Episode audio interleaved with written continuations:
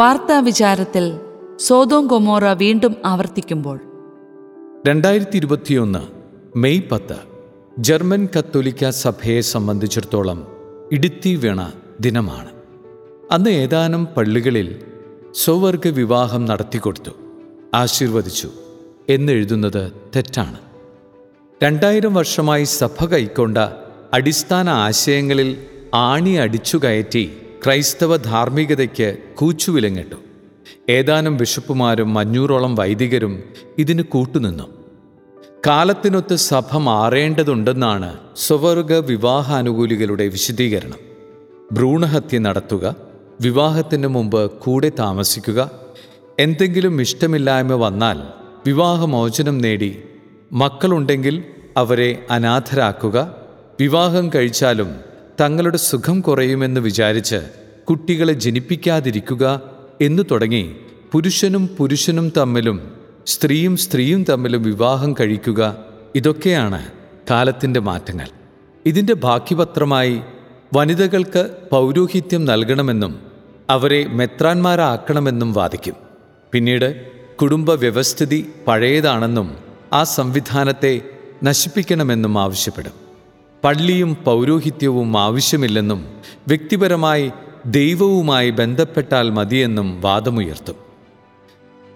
ലോകത്തിൽ ധാർമ്മികതയ്ക്ക് അടിസ്ഥാനമിടുന്ന കുടുംബ വ്യവസ്ഥിതിയും സാമൂഹ്യ വ്യവസ്ഥിതിയും മാറ്റിമറിച്ചാൽ സാത്താൻ്റെ ഭരണം കടന്നുവരാൻ തടസ്സങ്ങളെല്ലാം മാറും.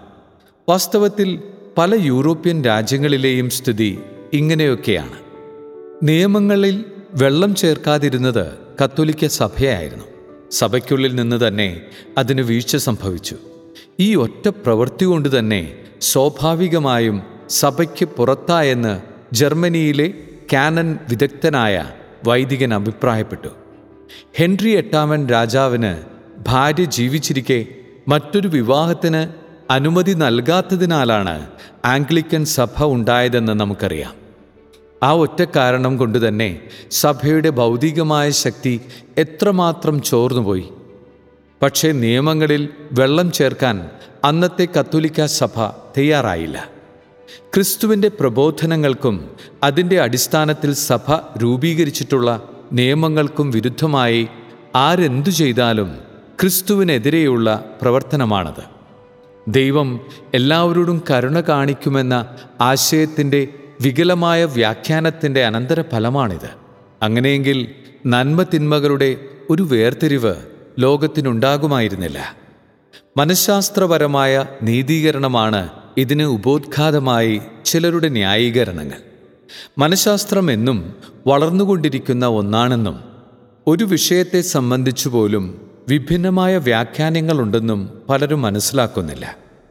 ചെയ്ത തെറ്റ് തിരുത്തിയില്ലെങ്കിൽ ജർമ്മൻ സഭ പിളരുകയോ ശീശ്മയിൽ അകപ്പെടുകയോ ചെയ്യും. അമേരിക്ക തുടങ്ങി ലോകത്തിൻ്റെ പല ഭാഗങ്ങളിലും ഇതിൻ്റെ അലയടികൾ തുടർന്നുണ്ടാകാൻ സാധ്യതയുണ്ട്. ഉൽപ്പത്തി പതിനെട്ട് പത്തൊമ്പത് അധ്യായങ്ങളിൽ സോതാമിൻ്റെ പാപത്തെപ്പറ്റി വളരെ കൃത്യമായി പറയുന്നുണ്ട്. ആധുനിക ശാസ്ത്രീയ പഠനങ്ങൾ സോതോം ഗോമോറയിൽ സംഭവിച്ചതിനെ പറ്റിയുള്ള ബൈബിൾ വിവരങ്ങളെ സാധൂകരിക്കുന്നതാണ്. അടുത്ത കാലത്ത് ആർക്കിയോളജിസ്റ്റുകൾ നടത്തിയ ഗവേഷണ ഫലങ്ങൾ ബൈബിൾ വിവരങ്ങളെ അക്ഷരാർത്ഥത്തിൽ ശരിവയ്ക്കുന്നതാണ്.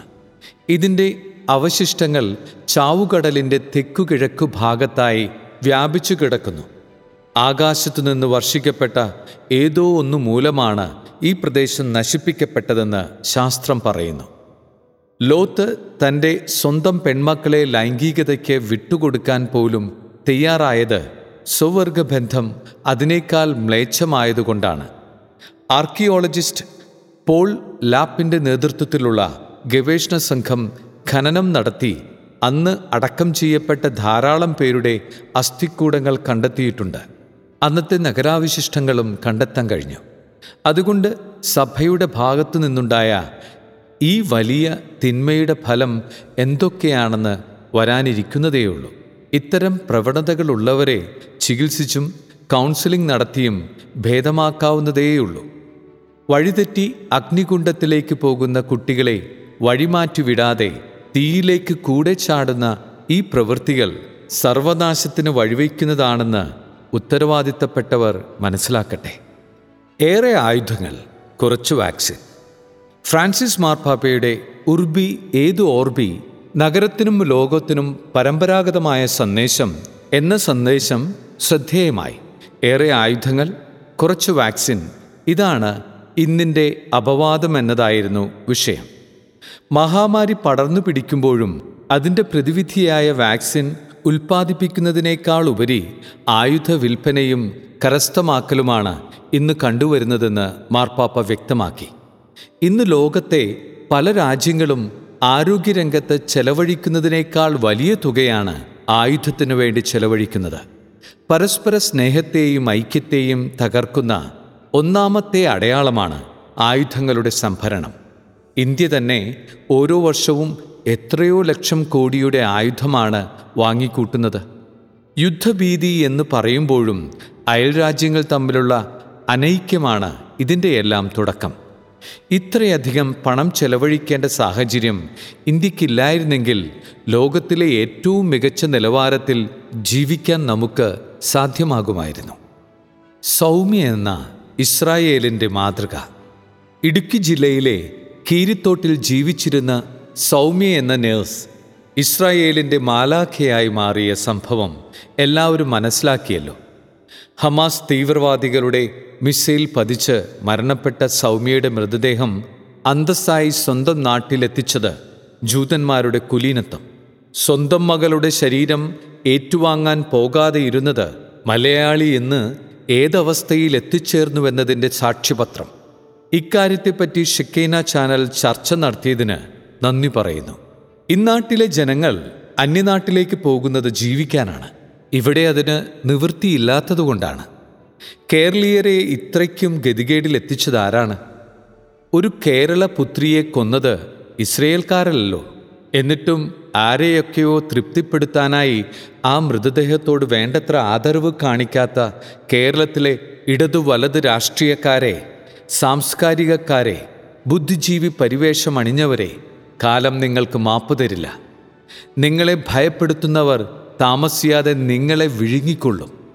എത്ര പെട്ടെന്നാണ് ഈ അടിമത്തം കേരളീയരെ വരിഞ്ഞു മുറുക്കിയത്! കേരളം ഇന്ന് എത്തി നിൽക്കുന്ന ദുരവസ്ഥയെ നിസ്സംഗതയോടെ കാണാതെ നമ്മളിരുന്നാൽ നമുക്ക് ചവിട്ടി നിൽക്കാൻ അല്പം മണ്ണുപോലും ഇവിടെ കാണണമെന്നില്ല.